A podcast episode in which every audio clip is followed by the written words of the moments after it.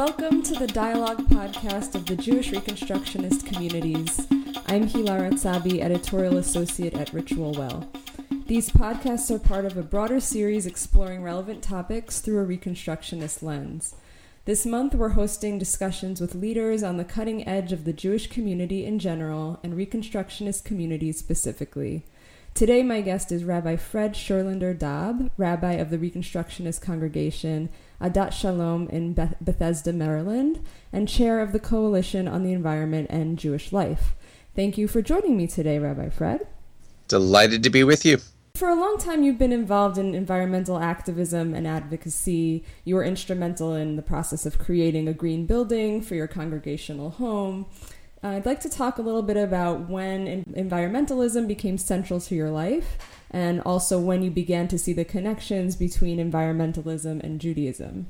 Great questions. Um, I hope everyone sees the connections between environmentalism and Judaism, um, but I admit it wasn't always clear to me, and certainly not for many of the folks I work with. I grew up in the reform movement, including the summer camp system, overlapping background, incidentally, with Rabbi Isaac, and uh, the, the birth of Camp J R F came from some common sources. Um, and that was really in my middle school and high school years where I made a clear connection between Judaism and Tikkun Olam writ large. And it was middle of college when I had started out with a lot of peace and anti-nuclear and human rights activism along with Hillel. And when I was twenty, the focus really switched uh, for uh, some random background reasons um, into let's not worry about the possible catastrophic use of nuclear weapons. Let's look at the clear and present continual pollution that is nuclear and chemical and carbon, et cetera. So by that time, this was nineteen ninety, uh, it was confirmed as, in my own understanding, the defining issue of this generation and future generations. Um, but I never abated on my Jewish sensibility, and from then on, much of my life has been about drawing the most explicit connections possible between the the power of Judaism for renewal, as well as the wisdom of its ancient teachings, in combination with the the urgent needs of the climate and the planet. How do you view Jewish environmentalism specifically through a Reconstructionist lens, if you do? I certainly do. Uh, first, it's an approach to the text, loving the tradition, uh, but not taking it literally. Uh, so, or, well, Kaplan would have been alliterative, right? Taking the tradition lovingly, but not literally, uh, as in the past gets a vote, but not a veto. And that very much informs this. So the, the specifics of halakha, of Jewish law, for example, the mitzvah or commandment of Bal Tashchit, thou shalt not waste, the Agadah, the ideational background in our tradition, is beautiful on Bal Tashchit. It calls it a defining principle that separates the wicked from the righteous. But the halachic or legal development of the idea begins to put a dollar figure on how much a tree could produce in the future if you don't cut it down versus how much its products are worth when you do cut it down. And while that kind of quantifying is important, um, it has its limits because you cannot possibly quantify the value of a healthy forest to the human soul or to the biosphere. So uh, th- that's just one example of where the textual approach of Reconstructionism, walking that line of not forsaking the tradition at all, um, but also not being bound to the same conclusions our ancestors reached, is very helpful environmentally. It's also uh, a body of work that we can draw on.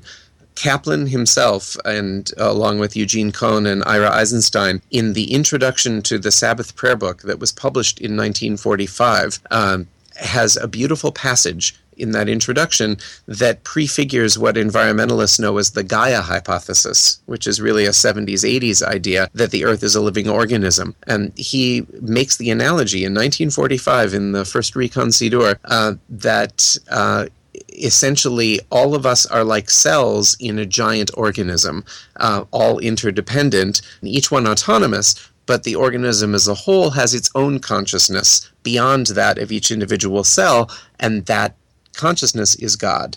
So Kaplan makes a nineteen forties analogy that is very similar to what atmospheric chemists come to realize uh, only twenty-five years later, that we each are independent, but we are also so interdependent as to render the entire biosphere akin to something like an organism. So that idea of we're independent but only so much, and that we're actually part of something bigger, is a particularly valuable teaching from Reconstructionist tradition that jibes beautifully with environmental thought. That actually leads me into another question. Um, I mean, I think, you know, all major religions right now can agree that climate change is the number one moral crisis of our time. We saw this in the Pope's recent encyclical. Many progressive, you know, parts of religions can talk about this as, you know, climate change is an affront to God's creation.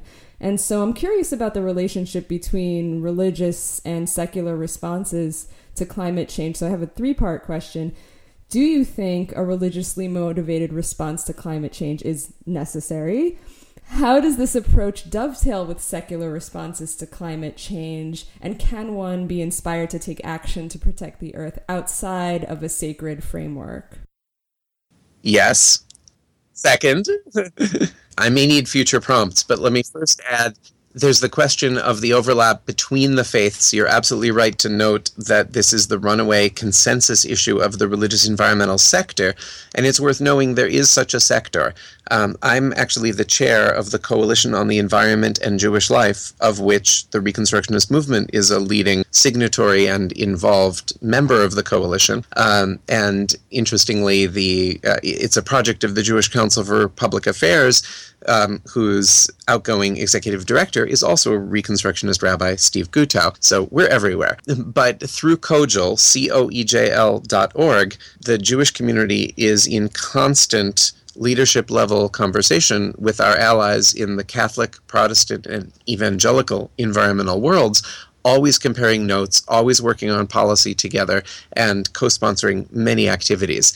Uh, by the time some listeners hear this, I will have already put onto the COJL website a resource that actually links the a papal encyclical, Laudato Si, which is about climate change, but also about integral ecology, kind of the big picture, um, and intersperse that with quotes from Jewish tradition, almost as if, uh, pardon the analogy, the Pope is the Mishnah, and I am providing the Gemara, the commentary on it, from the last two thousand years of Jewish thought.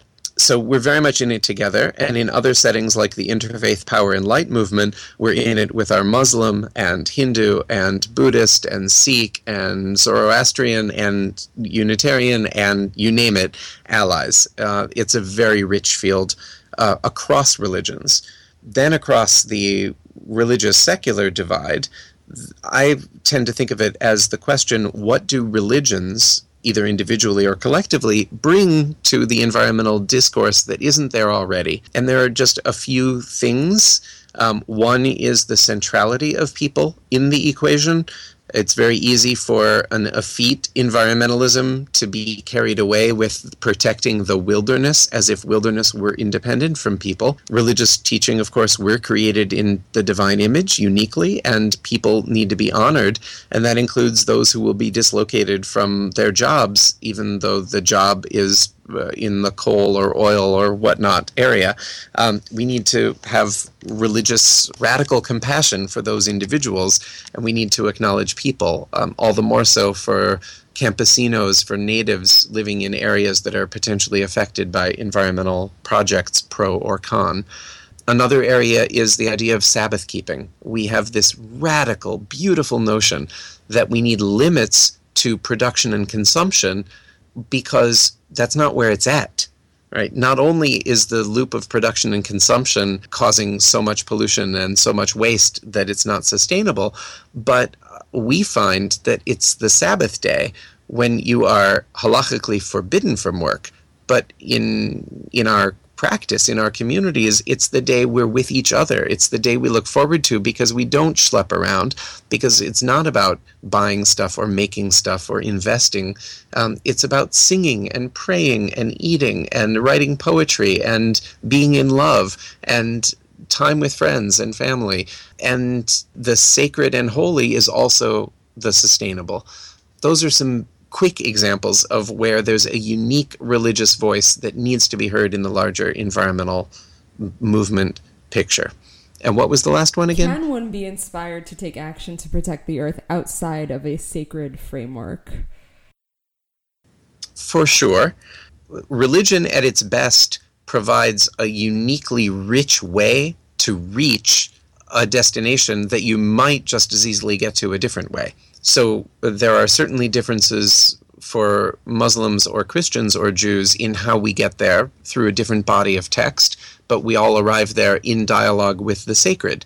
Um, I think there's an extra power for those who are believers in lining up the wisdom with something ancient and holy. So Rachel Carson was a prophet of environmentalism, Um, who passed away in nineteen sixty-four, and she helped beget the modern environmental movement. Some would date it a century earlier to folks like John Muir. Um, we date it three thousand years back to Moses and Miriam, to Isaiah, to Jeremiah, um, and there's an enduring power that comes that way. But for those who regard John Muir and Rachel Carson as prophets, you can get there just in the nineteenth and twentieth centuries.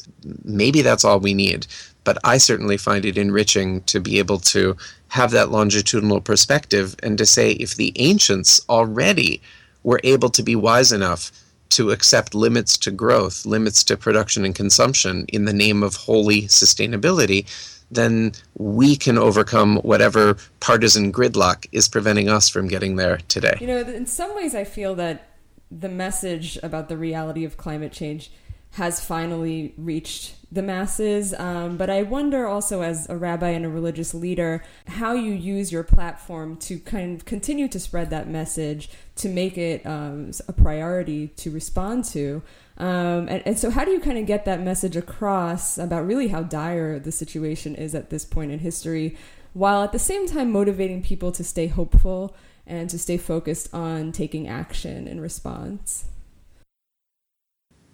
That's the right question. Uh, there's this old saw that uh, clergy's role, that was originally generated a century ago in the context of the press, is to comfort the afflicted and afflict the comfortable. So in moments of our comfort, we need to be afflicted, as it were, so that pressed into action, because precisely the comfort of our upper middle class modern American lifestyles is not sustainable. But in the moments of brokenness, which ironically occur anytime that we face the guilt over what we're doing with our daily lifestyle, then we are afflicted, and the message has to be of comfort. And so it's it, it's a tough cycle to break around uh, t- sort of titrating the environmental message so that it is just doomsaying enough to prod into action, but also comforting and hopeful enough, even if the science is in fact dire, to allow us to to move on it.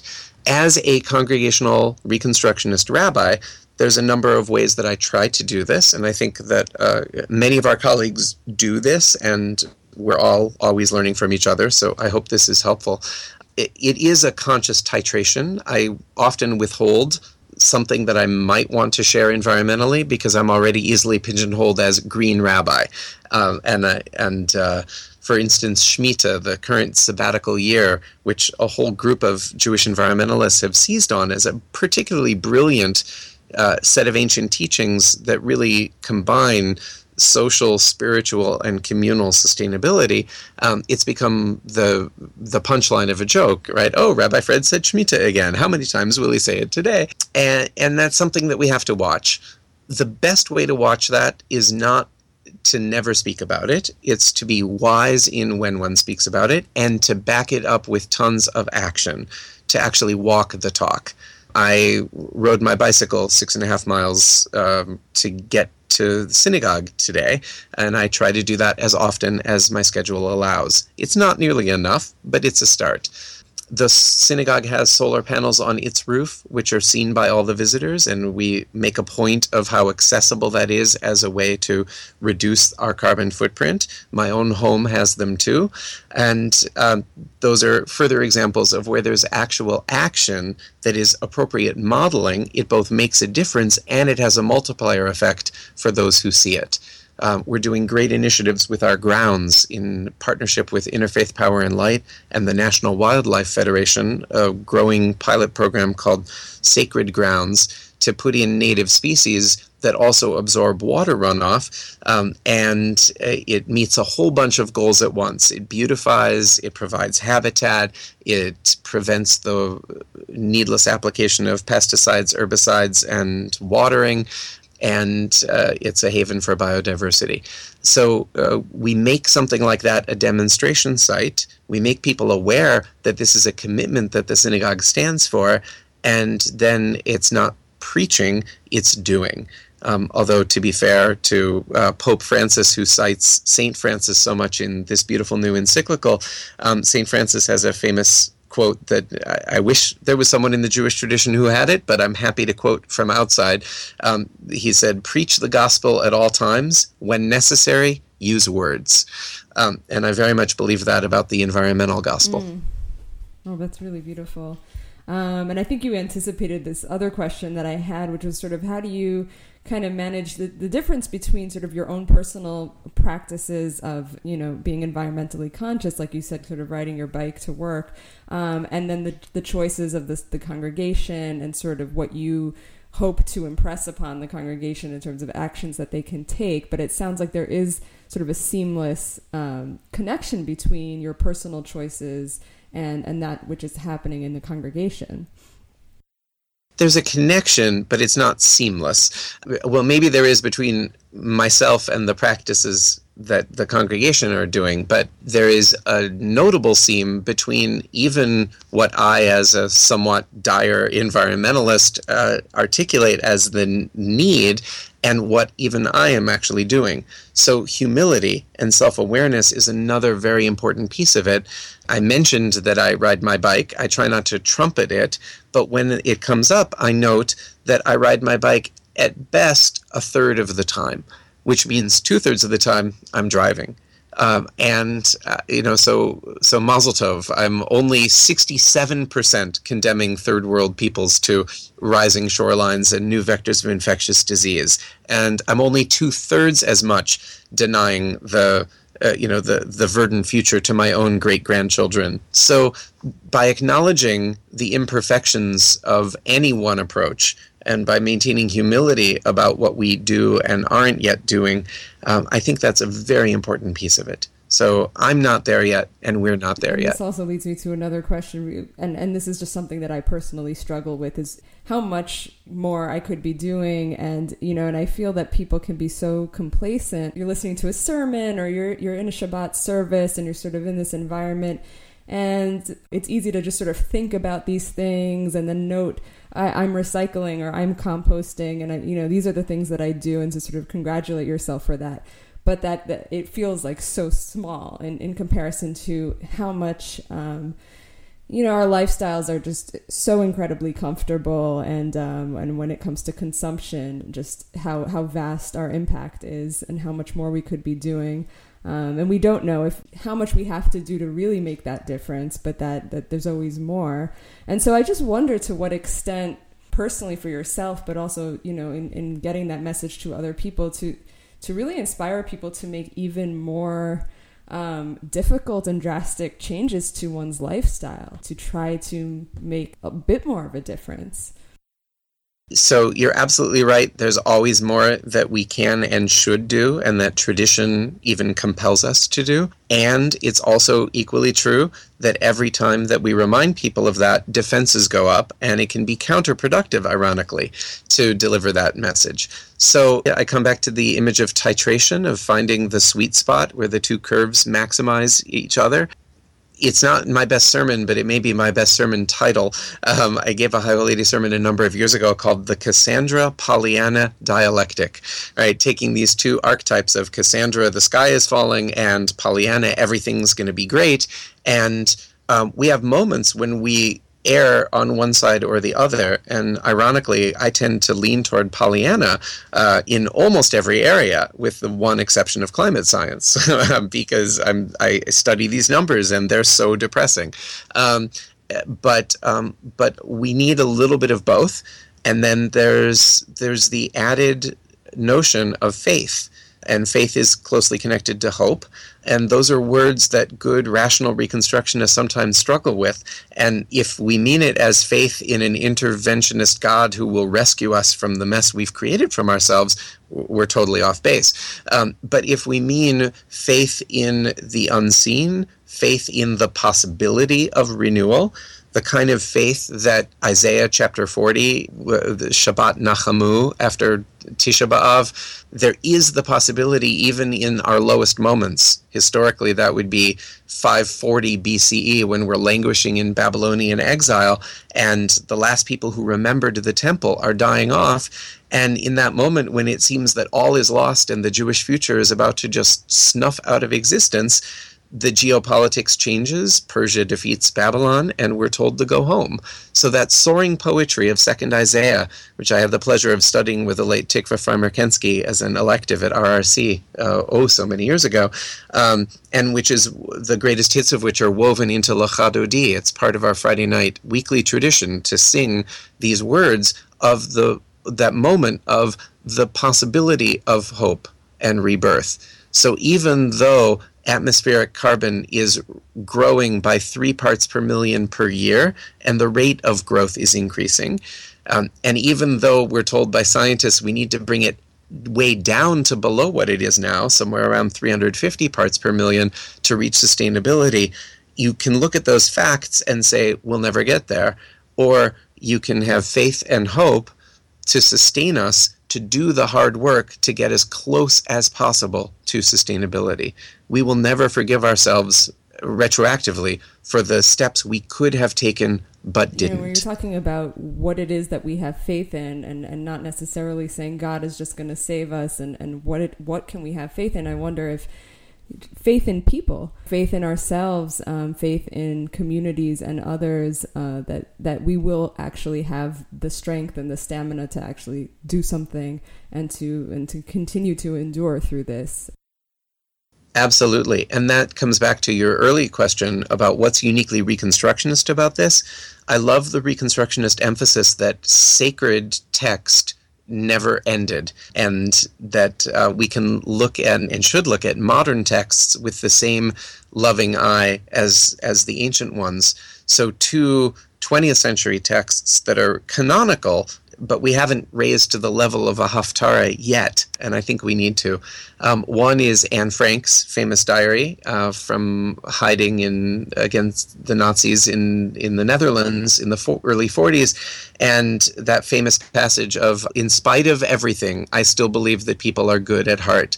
For someone who is soon to be tortured and murdered and has her life upended, to be able to say that is one of the most remarkable affirmations of of that positive outlook, and it's exactly what we need. And similarly, when you say have hope in people rather than in Hashem, that's exactly what Shaul Chernikovsky, one of the early Hebrew pioneers, wrote in uh, somewhere around nineteen ten, nineteen fifteen, the kind of early Hebrew national renaissance, this famous poem, Tzachki Tzachki, uh, laugh at all my dreams, my dearest, laugh and I repeat anew that I still believe in people, as I still believe in you. That's the Debbie Friedman English singable translation. Um, but ki od a'amim gam ba'adam, gam ba'ruach, ruach bo. Uh, yes, I still believe in humanity and in the spirit that lies within humanity. Um, and that is the belief that we can change, that we can have that moral awakening and reckoning that will help us make the small sacrifices that are needed to get things Amen. Sustainable. Thank you. Well, I'll just close with a, a little bit more of a, a, a question that we're going to be asking uh, across these interviews about Reconstructionist Judaism described as being on the cutting edge. Do you agree with this assertion? Um, and if so, how would you define the cutting edge? doing um, part of that cutting edge, um, how would you define that? On a good day, the Reconstructionist movement and its allied institutions and its leaders and laity are, in fact, on the cutting edge. Uh, it would be ironic of us to say that we are always on the cutting edge. That would make us sound chosen. and uh, uh, and I, I often joke that there's a crazy feedback loop of we are so hyper ethical and awesome that we're the first and in some cases still only people to take out chosenness, so that must mean we're better, right? Uh, and we need to avoid that. Humility needs to be a thoroughgoing piece of the conversation. So I want to embrace that Reconstructionism and Reconstructionist Jews are uh, at the cutting edge, but we're only at the cutting edge when we earn it.